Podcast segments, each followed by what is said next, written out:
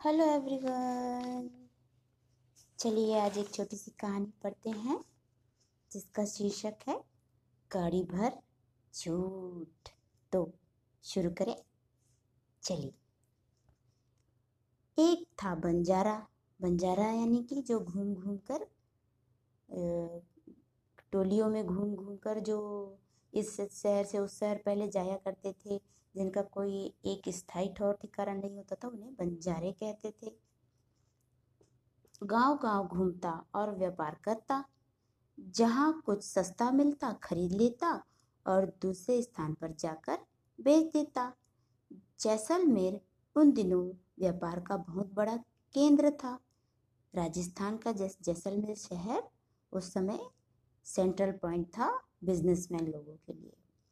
सिंध के क्षेत्र से बड़ी मात्रा में सूखा मेवा इत्यादि वस्तुएँ ऊँटों पर लाद कर यहाँ आती और आगे बिकने के लिए जाती। सिंध से ड्राई फ्रूट्स लेकर के, कैमल में रख कर के लाया जाता और फिर आगे बेचने के लिए भेज दिया जाता।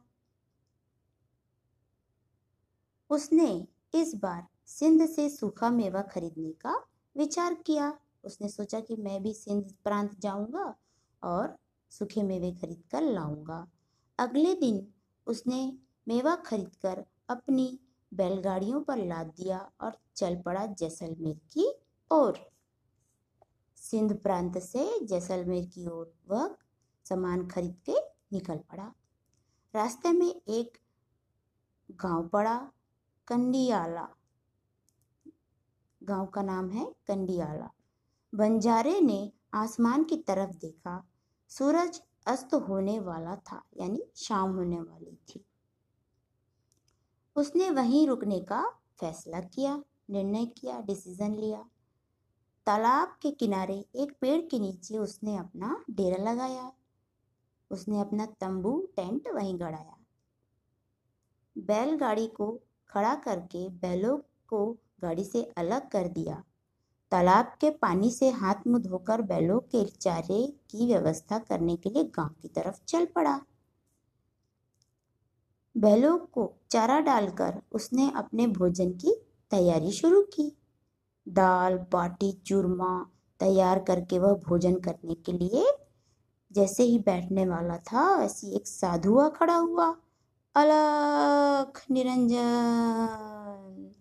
साधु की आवाज़ सुनकर बंजारे का हृदय क्रोध से उबलने लगा।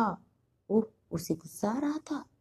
उसने मन में विचार किया, यदि इस साधु का आदर सत्कार किया और बैठने के लिए कहा तो इसे भोजन कराना पड़ेगा। मतलब उस, वो अपना खाना उसके साथ बांटना नहीं चाहता था। ओके।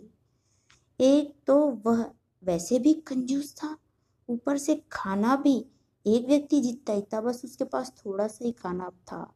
यानी कि वो परदेश जाके बेचारा लौट रहा है तो कितना बचा होगा खाना उसके पास, है ना? थोड़ा सा ही तो बचा होगा। पर बंजारा कुछ बोलता, उससे पहले ही साधु ने पूछ लिया, भाई, इस गाड़ी में क्या है? तुम किन वस्तुओं का व्यापार करते हो? बंजारा चिड़ा हुआ तो था ही। उसने एकदम से कह दिया, पत्थर हैं, चाहिए क्या? आपको तथास्तु, साधु ने कहा, और गाँव की तरफ़ चल दिया। जाते जाते यह भी कहता गया, लोग तो यहाँ से मेवा खरीदते हैं, लेकिन तेरी किस्मत में शायद पत्थर ही लिखे हुए हैं। ओके। मतलब उसको धीरे से बड़बड़ाते हुए वो चले गए कि शायद तेरे नसीब में पत्थर ही लिखे हुए हैं। उस समय तो बंजारे ने साधु की बात पर कोई विशेष ध्यान नहीं दिया, उसको इम्पोर्टेंस नहीं दिया चलो, राहत मिली। ओके, चलो रिलीफ मिला, गया। यह सोचकर उसने चैन की सांस ली। खाना खाकर सो गया।